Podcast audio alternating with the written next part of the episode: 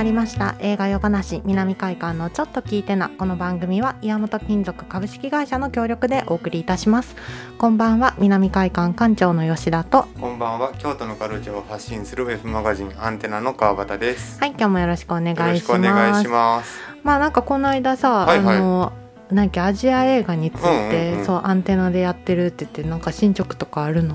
あなんか一応そのウェブ会議みたいなうんのがあって、うんねあの普段和菓子屋やってるからそのウェブ会議とか無縁の生活やったのが人生初ウェブ会議やってさ。あそうそう。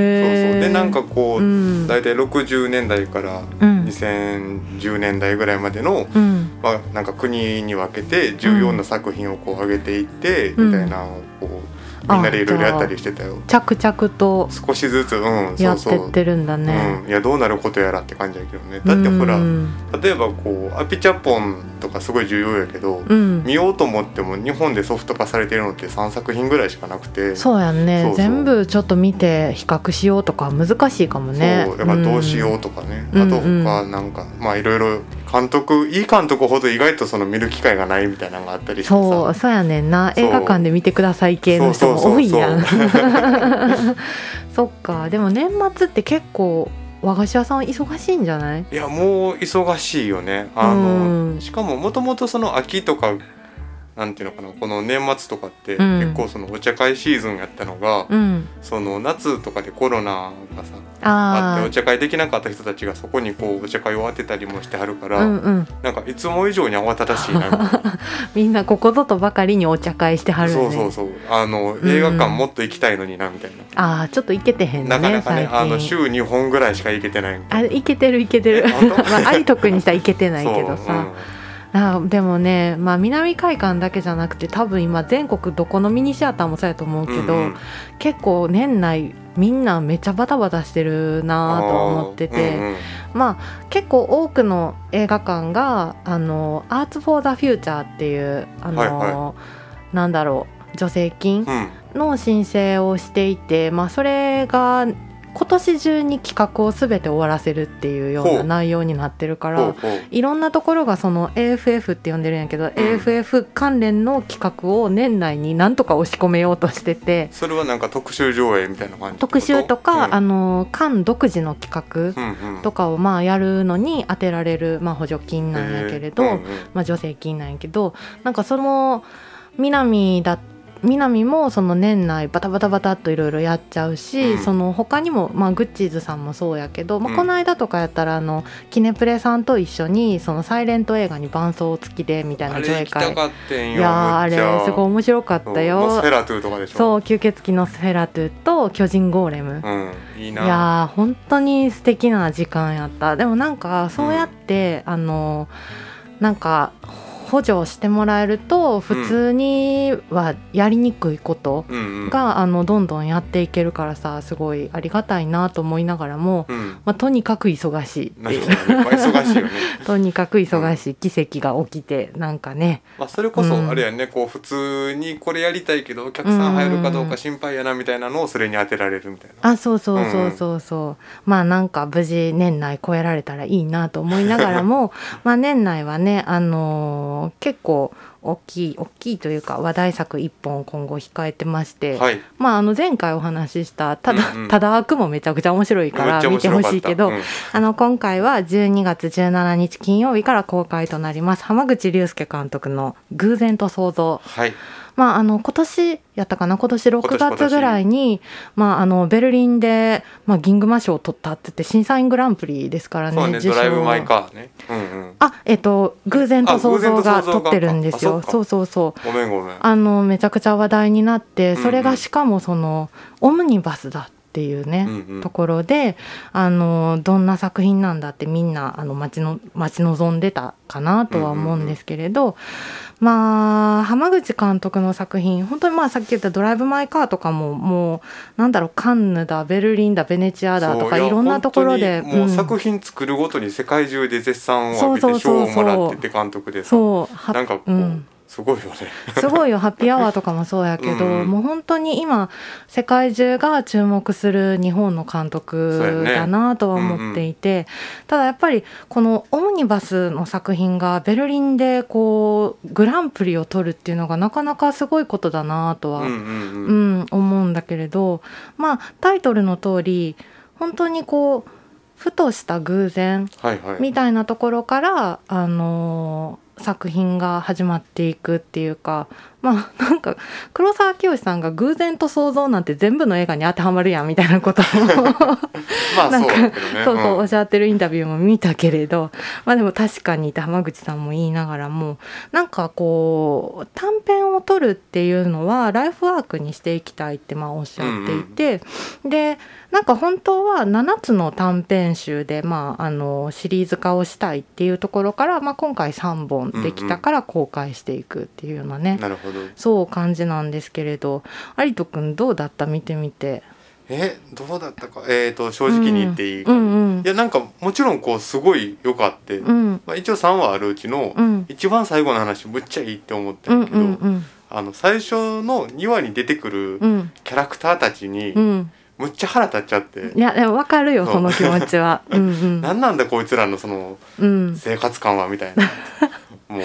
うん、なんかその浜口監督の作品見てて、うんなんかこううんって思う瞬間っていうのは確かにあるんよ、まあ、うんうん。それはやっぱり、まあ、恋愛をずっと描いてはったりとかするっていうのもあるし、その浜口監督ってまあなんだろうな、まあ、割とうんうん。なんかプーさんみたいなあの なんていうの優しそうなそうね。ううん。ん、感じの見た目の監督なんだけど一体どんな恋愛してきはったんやろうって毎回思うというか。確かに本当に、うん。うんうん。なんかいつもこうヒリヒリしたりだとかなんだなんだこの女はみたいなのが出てきたりだとか。本当にもうあの、うん。第1話のあの主人公とかもなんかうん。鳩の大群にぶつかってどっか飛んでいってしまうと思うぐらい腹立ったんやけど、う んいやだからそれぐらいすごい自分に正直に生きてる女性とかうん、なんかまあそのまあファム・ファタルじゃないけどまあその運命の女性に翻弄される男性が描かれたりだとか、うんうん。まあそういうのをまあ今までも描いてこられてるんだけれども、まあ、今回はその3本のオムニバスっていうことで1本目が魔法かっこ魔法なんだろう魔法よりももっと不確かっていう。うんうんうん。うん。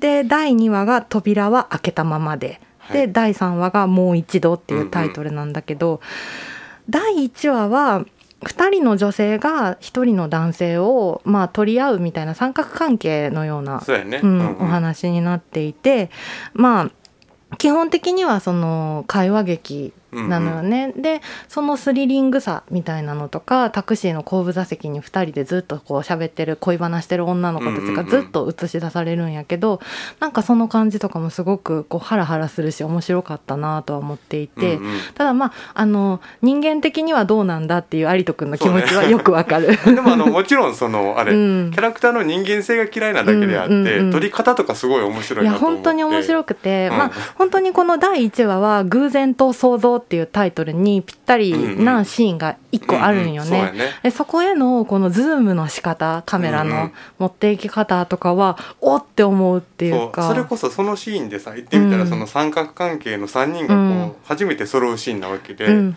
そこでこうあのカメラワークをやられるとおおってなるよね。でそうそうそう思うし、まあどうなるんだろうなっていうさそのハラハラ感がずっと持続する、まあ、40分間なんだけれど第2話の「扉は開けたままで」っていうのうんが、うん。まあ言ったらえっ、となんだろうな。まあ旦那さんもお子さんもいる、まあ、女性がうんうん。大学に通ってるっていう設定で,、そうね。でそこの、えっと教授うん。を誘惑するっていうような。そうもうそう倫理的にどうなんだっていうような感じなんだけど でもなんか結構最近の大学とかはその教員の方が扉を開けっぱなしにしたりすることも多いらしくて、まあ、それはやっぱりいろんななんだろうコンプライアンスの時代だからとかいうのもあるんだけれども、なんかそういう話を聞いた浜口監督がじゃあそこからなんかこう発想が浮かんできたみたいで、もう扉をずっと開け放ってる教授を、まあ、その人妻がどう誘惑していくかみたいなうんうん。お話なんですよね。あの浜口監督ってさ、そのなんていうのかな役者さんにうん。セリフ合わせをさせるっていうのすごい有名な監督で、うんうん。こうまあルノワールとかブレッソンの映画って言ったら分かりやすいかもしれへんけど、うんこうなんていうのかな。いわゆるこう感情を込めてザ演技をしてくださいみたいな感じじゃなくてさ、こうもう淡々とセリフを喋ってくださいっていうような感じの、まあ、棒読み寸前みたいな感じの演出方法がすごい独特な監督さんでさ、うん。この第2話のあのなんていうのあの抑揚のない喋り方であの会話をするってのはすごい面白かったいやすごく面白かった。あの渋川清彦さんが出てらっしゃるんだけれども、本当に棒読みで でもそれはもう浜口監督の演出だし、その、まあ、口が体がテキストを覚えるまでとにかく叩き込まはる監督で、まあ基本的にはあのアドリブとかは一切ないようなあの作り方をされてるんだけれど、この日本語の棒読み感っていうのが、うん。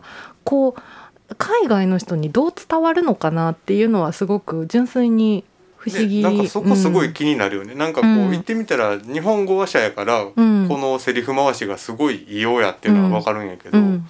例えば自分たちがそのブレッソンの映画を見た時の、うん何この喋り方っていうような異質感を感じるのかどうかみたいなね。そうなのよね、うん。だからなんか我々はその浜口監督の作品をこう細部にわたって感じることができるっていうのうんうんはすごくこうありがたいことだなとは思うけど。そうんでもまあやっぱり何かしらの違和感はさすがに2話は感じるんじゃないかなって、異様やからね。うん異様やね。うん、それこそなんかもしかしたらなんなんていうのかなオズの映画とかのさうん。喋り方もすごい独特やん、うんうんうん。ああいう感じを想起させたりするんかもしれへんねあそうかもね。なんか逆にすごく日本的だとか思っちゃうのかうんな。逆に思うんかもね。うん、なんかこれはこれで本当にねずっとハラハラしちゃう、ううんん。うん。どんな偶然がそこででそしてその想像をかきたててくれるっていうような内容になってて、で第3話は私第3話が一番好きなのよ。自分も第三話むちゃくちゃ良かった、めちゃくちゃ良かった。あの主人公の女性はもうあの40代50代ぐらいの女性なのかな？40代ぐらいかな？40代ぐらいじゃない、うん、のあの女性が久しぶりに地元に帰ってきて、うん。まあそのえっ、と高校の同窓会にまあ出席する、うんうん。でもそれのその目的っていうのは当時あのなんだろう仲良くしてた、まあ、友人に会いたくてっていうようなところから始まるんだけれども、その友人と街でバタッとこう再会しちゃうのよね。うんうん。同窓会では会えなかったんだけどあの街でバタッと再会する。でそこから彼女の家にたまたまちょっと行くことになっちゃってっていうような内容にはなってるんだけれども。う、ん、この第3話がさ始まる時に、なんかこう説明書きが出てさ、うん。うえっと思って読んでたら、うんなんかコンピューターウイルスがうん、拡散した結果みんながもうパソコン使えなくなった世界でみたいなことが書いてあって。急に SF なのよ。そうそうそう。なんかだからなんかパソコン系とかネット系とかにこう関わってた職種の人たちはみんな大体今職を失っている状況だみたいな。でだからメールとかがもう送れないから手紙とかでアナログに今は逆にやり取りしてるんだみたいな、うわ SF 来たと思って。まあ、もしかしたらそれってうん例えばこうその設定やったら SNS 使ったら解決なんちゃうのっていうのをこうなしにするための設定なんかもしれへんけど、まあそうだね。そのなんか変なうんワンクッションを置いてる結果より話が変に見えるというかさ、うんうんうんうん。うん。なんかまあでも本当にこの作品は浜口監督の今までの作品の中でも本当に軽快になんていうのかな笑っちゃうっていううか、んうん。うん。すごく軽くてふわっとなんかなるような作品だったからすごくなんかキュンときちゃったね。見終わった後。あの浜口監督ってもう、うん。誰がどう見ても、うん。とか10人中10人が「あこの人はシネフィルですね」って監督さんや、なんかこう例えば「ハッピーアワー」が「かさめですね」影響下にあって「寝ても覚めても」が「うん。ヒッチコックのめまいの影響下にあって」うんみたいな、うん今回のこの「偶然と想像」って完全なんていうのかなザ・ヌーベルバーグというかさそうそうそう。ロメールみたそいうな感じそうそうがするよね、浜口さんもそのまあ公言してはるけど完全にロメールから影響を受けて、うんうん。7つのオムニバスにしたっていうのもやっぱりロメールから来てるっていうのプラス、まあ、偶然だから、まあ、ラッキーセブンじゃないけどその 7, な7でいいかみたいな感じで 7つにしたって。だからまあこれからもそのライフワークにしていかはるってことだから、あのまた次のあの4567が見れるのかなっていうね、それが楽しみだなって思うんだけどやっぱ対策を取っている合間合間でこれを取っていかれたっていうことなのでう、んうん。うん、ちょっと今後もすごく楽しみだし世界中がまあ熱視線を送ってるよね。ね。浜 口監督に。そう。まああのぜひ、まあ、今年の話題作のうちのもう本当に一本かなとは思いますので12月17日金曜日から、はい。南海館でご覧いただけますのでぜひお見逃しなくはい。というところで。あともう一本ご紹介したいのが、まあ、言ったらこっちも偶然と想像の話なんですよ。うんうん。あのスモークはい、ですね。南海館スモーク好きすぎ品か問題。うんあの正直えまたやるの？って思ったりはしたけど、うん。でもいい映画やからいいよね。そうあのねまあじゃこちらも12月17日から、まあ、年内いっぱいやるんですよ。12月31日まで、まあスモーク自体は95年の映画なんだけれども、あの日本に上映権利がある限りは毎年やろうと思ってて。いいやん。そう。あのあいえあの一応毎年やってるよ一人。なん何らかの形で。年やって。るなっていう気はしそう。てたなんかオールナイトでやってみたりロードショーでやってみたり、うんうん。まあ今回今まだちょっとオールナイト解禁してないから、ね。あのロードショーでやるんだけれども本当にねクリスマスの近辺に見てもらうのにぴったりの作品なんですよね。うん、いや何回見てもいいこれそう本当に。何回見てもいいのよ。何回見てもキラキラしてるっていうかさまあ舞台はあのブルックリンなんですよねニューヨークの。でそこですごいちっちゃいタバコ屋をあの舞台に、まあ、繰り広げられるんやけれども、うんうん。あのハーベイ・カイテルが、まあ、タバコ屋さんの何？主。タバコ屋さん。店主。うん。店主。どうぞ店主。でそのタバコ屋の前から見えるブルックリンの街角をうんうん。10年間ずっと写真に収めてるの毎日毎日朝もう8何時。千枚も溜まってるそう何千枚も溜まってて。であのーまあ、もう一人重要な人物が出てくるんやけどポール・ベンジャミンっていう、うんうん。まあ、作家っていう、ね、あのキャラクターが出てくるんだけど、うん。彼はタバコ屋さんのお客さんでそうだね。そう。でもその数年前に奥さんと子供がまあちょっと亡くなってしまったっていうのうんうん。でちょっとスラ本が本がそう書けずにスランプ状態っていう中でそのまあいろんなそのタバコ屋さんを行き来するみんなとのまあ群像劇なんやけれど、うんうん。